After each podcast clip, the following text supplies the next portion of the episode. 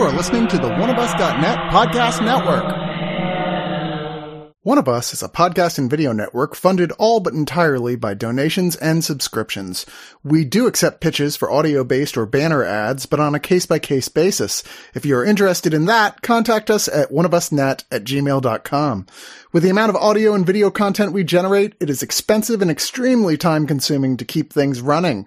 Please go to the webpage oneofus.net and sign up for a subscription at two, five, ten, or $25 and get a ton of bonus content. One of us needs and appreciates all your support.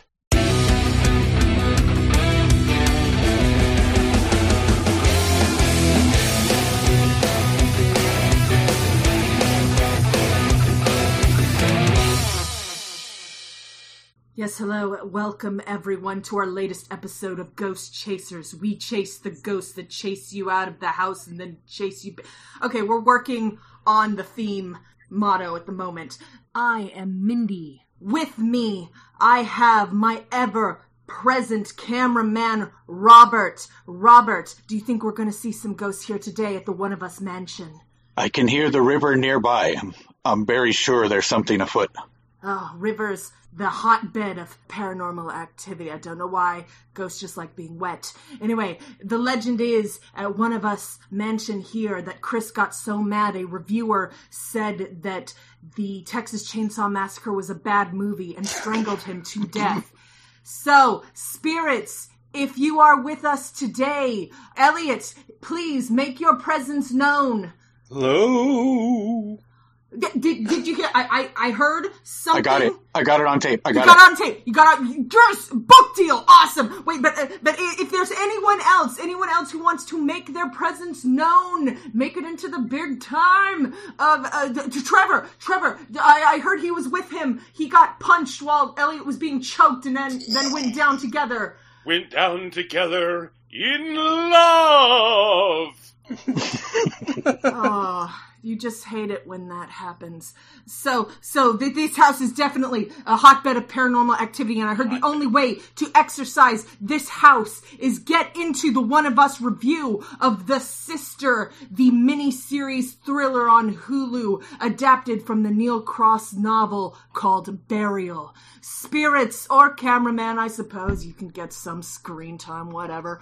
Um, any of you want to go into the synopsis of this spooky mansion's tale? Sister is the story of a man who has a secret, who has placed himself in a position where that secret cannot be revealed, and lo and behold, the secrets begin to bubble up from the swamp. Not to give too much away, part of the fun of this is how it all reveals itself and unfolds for the audience. But we begin kind of in media res. Uh, we have our protagonist. He is happily married. He's got a good job. He's making money. Looks to have a very nice house. But uh, an old friend of his swings by, uh, stringy haired kind of. Uh, Creepster dude. yeah, creepster dude. Very good.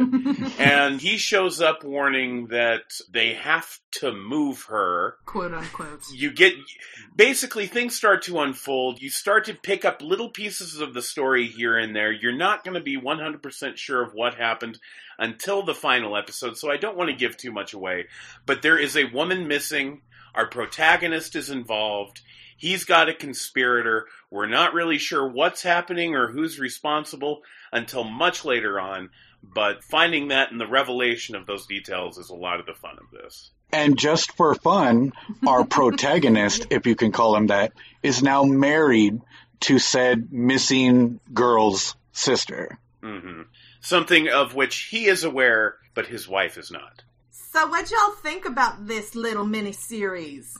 For being a miniseries, I thought it was about two episodes too long. Yeah, I would say it's at least one episode too long. For sure, when you get to the end, it does seem like we didn't need that much stringing along. Yeah, there was a lot of like mumblecore kind of, I would say rather unnecessary sort of like character sketches going on that didn't Mhm. really kind of go anywhere, but felt like they wanted to try and connect. But Well, and there was a lot of repetition going on too. Like we'd have a conversation, then we'd have the exact same conversation in different words in the same scene. I think it led to some naturalistic dialogue, but that's not what I was looking for here. and the main character is such such the everyman. He's like an unsalted saltine. He was so so incredibly boring. I actually I didn't really like this, and I think probably one of the biggest problems was the main character just being completely uninteresting to me and just lacking any sort of personality. I think that balance is what's missing for me. Neil Cross writes crime. He wrote Luther, if you've seen that stuff on BBC. He also has a novel based on that.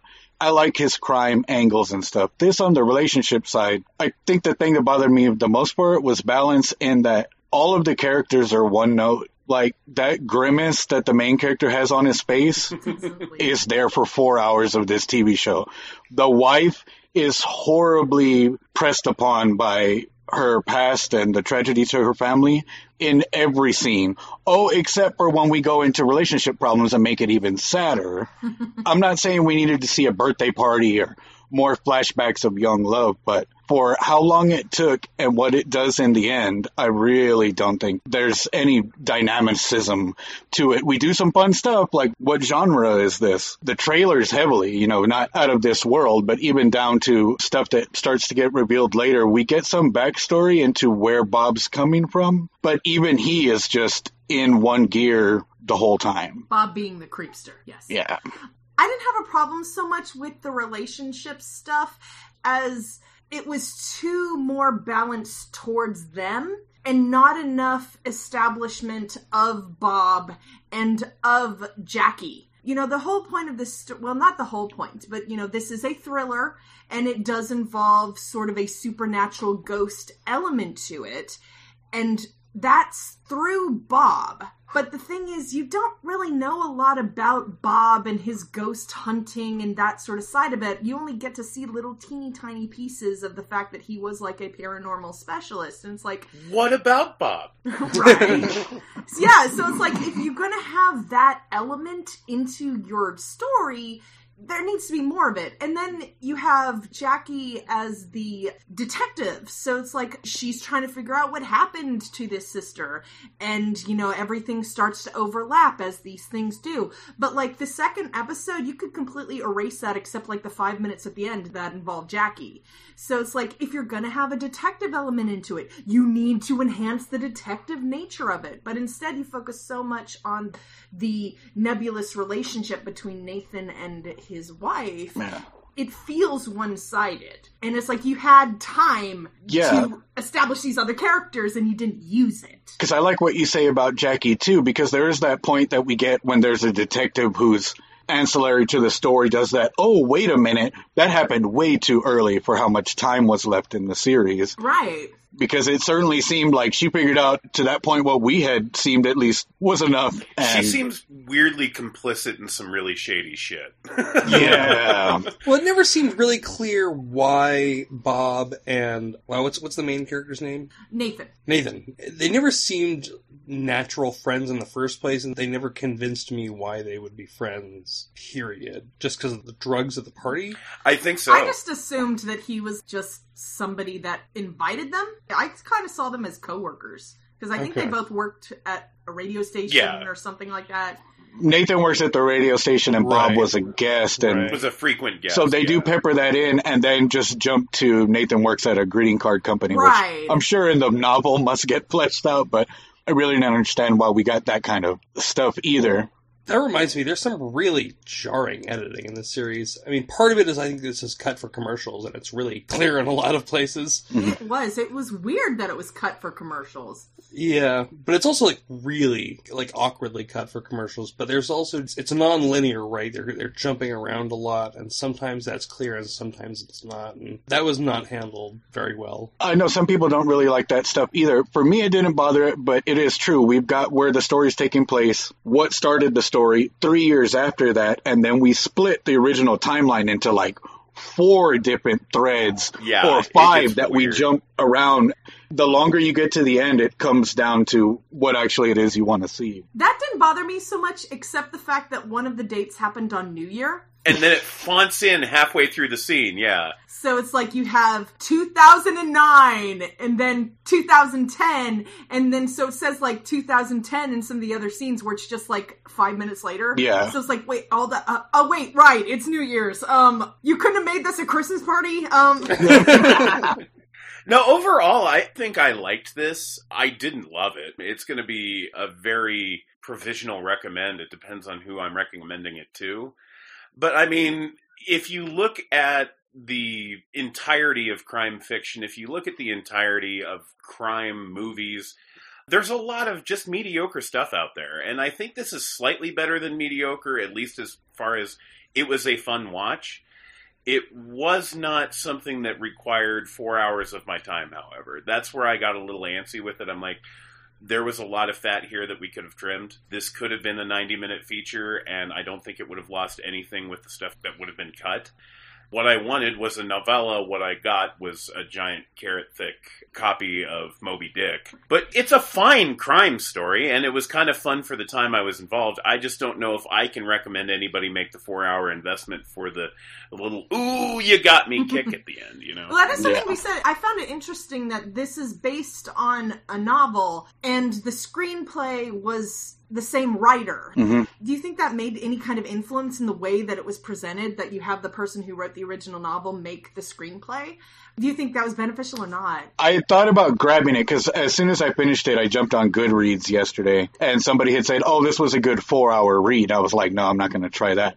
But I did know somebody who read it. And so they told me what the difference was is that we get more about what happened. We briefly get mentioned some family trauma of Bob's that feeds into what he was doing in university. And then we see a clipping that he was thrown out of the universities that I think would lend more to where his character ends up in the story. And we get a lot more of Nathan in the meantime. But plot wise, this is pretty much it. So there's a weird thing. We do see that clipping in the movie. Yeah. But if you pay attention, and by that I mean pause the movie so you can read what's because they linger on it long enough, you feel like you need to know the information that's contained in there, Mhm. but they don't really linger on it long enough for you to read the whole thing. But if you notice at the top of the page, it says that the story was filed 46 hours ago, Oh no. meaning that they posted it to a web page for the movie 46 hours before they shot. Oh. oh. but this story is supposed to be from a couple of years back. Right. Yeah. So, you know, it's just little things like that. This was not directorially the strongest. There's a lot of continuity problems in this. You know, a hand is in a different position between cuts or whatever. They jump out at me because I look for that kind of thing. I don't know if it's going to bother the average layman. This is not skillfully made. This is movie pulp. As movie pulp, it's fine. Well, what about the way that it was presented? Because I mentioned it is detective, it is supernatural, and that leads to the visuals as well. I noticed a lot of it was like dark to the Mhm. point that I'm not sure what exactly I'm looking at. Do you think any of that enhanced the story or detracted from it? I know for me it was like, what the hell am I looking at for some things? I would like to know what's going on. Trevor, you say it's cheap, and some of the major scenes take place in this dark woods, and it's like out of the cursed forest and Snow White. It's got that kind of knobbly, gnarly look, which didn't fit this kind of down to earth detective story going on. And Bob also looks like a, a warlock. Besides one scene where he's like professionally dressed in a suit, he's kind of in like a velvet His Hair is overspaced. his hair is always overgrown, and yeah, it's like, didn't I see you in Stardust or something? My sister texted me that why did he sound like a pirate the whole time? yeah, pirate. There you go. That's yeah. I think that aesthetic wise, I'll tell you what I liked about it. For writing the what kind of story is this? We've got the paranormal stuff, the crime stuff, the horrible tragedy stuff. With the look and the scoring, I like the tone that they found in the middle of that. I just didn't like the story it turned out. Was there anything, I mean, we ragged on it a lot. Was there anything you think really stood out? I think overall, the slow revelation to the audience of what has actually happened, hmm I think was really fun. I think that's the aspect of this I keyed into the most. hmm Um, because it's not like we're looking at this from the perspective of one of the characters. The wife is not the audience proxy here. We're not supposed to be seeing the story through her eyes. The audience is very much just an observer, which is not something I think we see a lot of in film these days. That is true. And so that was interesting, and especially because This movie makes its aha beats by just those slow revelations. It's Mhm. like you get five minutes up into the party, but you don't know what happened at the party. You know that they were in a clearing in the woods, but you don't know what happened in the woods, and that's going to come in the next episode. And so it's you trying to figure it out that's kind of the game that you play along with this series. And it's not necessarily that you know and you're anticipating the character finding out. It's the audience that's in the dark. The character already knows. And so I thought that was interesting, but at the same time, it's also just a novelty. You Yeah. know, it, Yeah, it's a crime fiction. It's a pulpy movie. It just needed to be heavily edited. Because I did say I didn't really care for the story. The idea I think is neat. Mm-hmm. And what you're talking about, Trevor, like I mentioned at the end, we get the way they fed into showing you what actually goes on and what we're trying to find out. I did like it. In a film, I think it would have been great, but Mhm. it was just too much of it. And like I said, when I say I don't like the story, I don't like the resolution. I could give or take the end of this. So how about we get into final thoughts? The quiet ghost over there. Let's get to Elliot first. Ooh. you know, I like a good slow burn. Although, again, I, I said this was too slow. I think it needed to be, yeah, 90 minutes, maybe two hours. It's shot fairly well. The performances, I think, are generally pretty good. I think the story is really half baked and in a lot of places really pretty cliche. The wife has a really, really overused cliche story going on that kind of goes nowhere. I didn't personally like this. I think someone who probably is more into slow burn horror might appreciate this more for what it is, just because it is a slow burn horror kind of movie. Series, not a movie. That being said, I'm gonna give it be generous and give it six and a half out of ten haunted bags of cocaine. and you, Robert. the stuff I liked about it functionally, I think it played well. Like, there's something in what Trevor was saying, like, as something to watch, it was neat. I didn't like the main character. Like, I'll just put it like that. The more and more time I spent with Nathan, the more and more I did not want to see him anymore. I didn't wish him well. I wasn't sympathetic to him. I didn't care how he was wronged in this story. The premise to me, just because it was so drawn out every time, he's like, I just love my wife. I'm like, ah, this is really about, you know, you. You didn't need to bring her into all this. I think that the idea was really neat. Like, cut to years later and, oh, something happened. But another thing we got to, too, is you get to a point where the main character doesn't know if he knows what happens, even though he knows he was there. And that was cool for a little bit, but not for a quarter of a four hour thing. So I'm going to do six out of 10.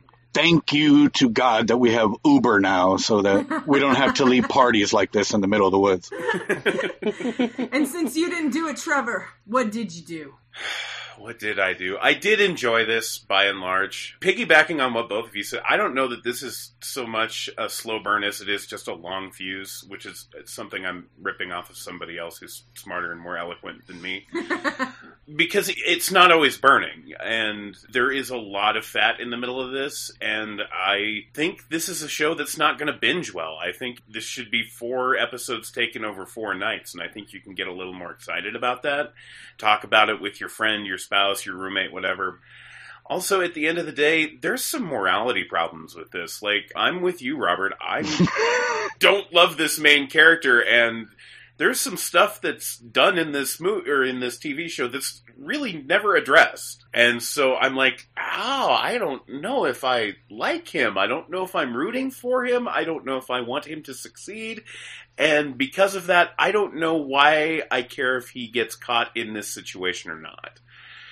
And at some points, you are just kind of hoping for the curtain to drop and everybody to be revealed. And that moment may or may not come, but it's just one of those things where it's like, man, I don't know who I'm supposed to be compassionate for in this. But at the end of the day, crime fiction is also about non traditional protagonists and people with weird moral cores. So, Mhm. like I said, this is a pulpy TV series. I think it's a little long in the tooth. It's going to be hard for me to recommend that to people. But if you have a weekend, it's worthwhile. I'm going to give this 7 out of 10 minutes that you should have spent cutting this movie harder and really thinking about this script. I'm in the same boat as you, Trevor, in that I ultimately liked it. I do like thrillers as opposed to horrors. So, like, after the first episode where it establishes this creepy thing and the fact that I much prefer it when the protagonist is somebody that has to deal with an overwhelming situation as opposed to, like, a monster! Oh no! So, the fact that they had a really solid beginning, I really liked. And then the middle came which is where all the fat was and which is where the drag came and it's like if you just cut at least one of those episodes if not two and then get back to the end where it started to pick up again so you're like all right hey we're back so if you didn't have that dip in the middle it would have flowed a lot better I didn't mind the protagonist. Like I said, I like the thought of here's a person in an overwhelming situation and what do you do? They should have spent a lot more time on the side characters though. So the fact that the only focus was on this guy really detracted from the overall storytelling. And i liked the beginning of the conclusion. Like the initial wrapping everything up i'm like oh wow that's really clever. And then everything got wrapped in a pretty little bow and i'm like no no that was really cliche and you shouldn't have done that. Oh jump scare. Uh, you could have stopped it it was all right, not great, but you know, overall a positive. So I'm gonna give it seven pictures of the person that is supposed to be watching over you the entire time. Are they really watching? You don't know. The camera pans on it and then everything gets kind of fuzzy. You don't know whether that's bad editing or intentional. Is it? Ghost Chasers. There were a lot of moments in this where I could not tell. Is that a choice or was that a weird edit? Yes. it was hard to tell. The answer is yes. You could tell because the music would kind of awkwardly cut at sometimes. They were just like, okay, we just need to cut it, and music, what doesn't matter. That is so true. That did happen. That was so jarring. These actually had commercial blacks in them, and I Yeah. don't know that I've seen that in a TV series in a long time. It's the supernatural that did it. Ghost Chasers.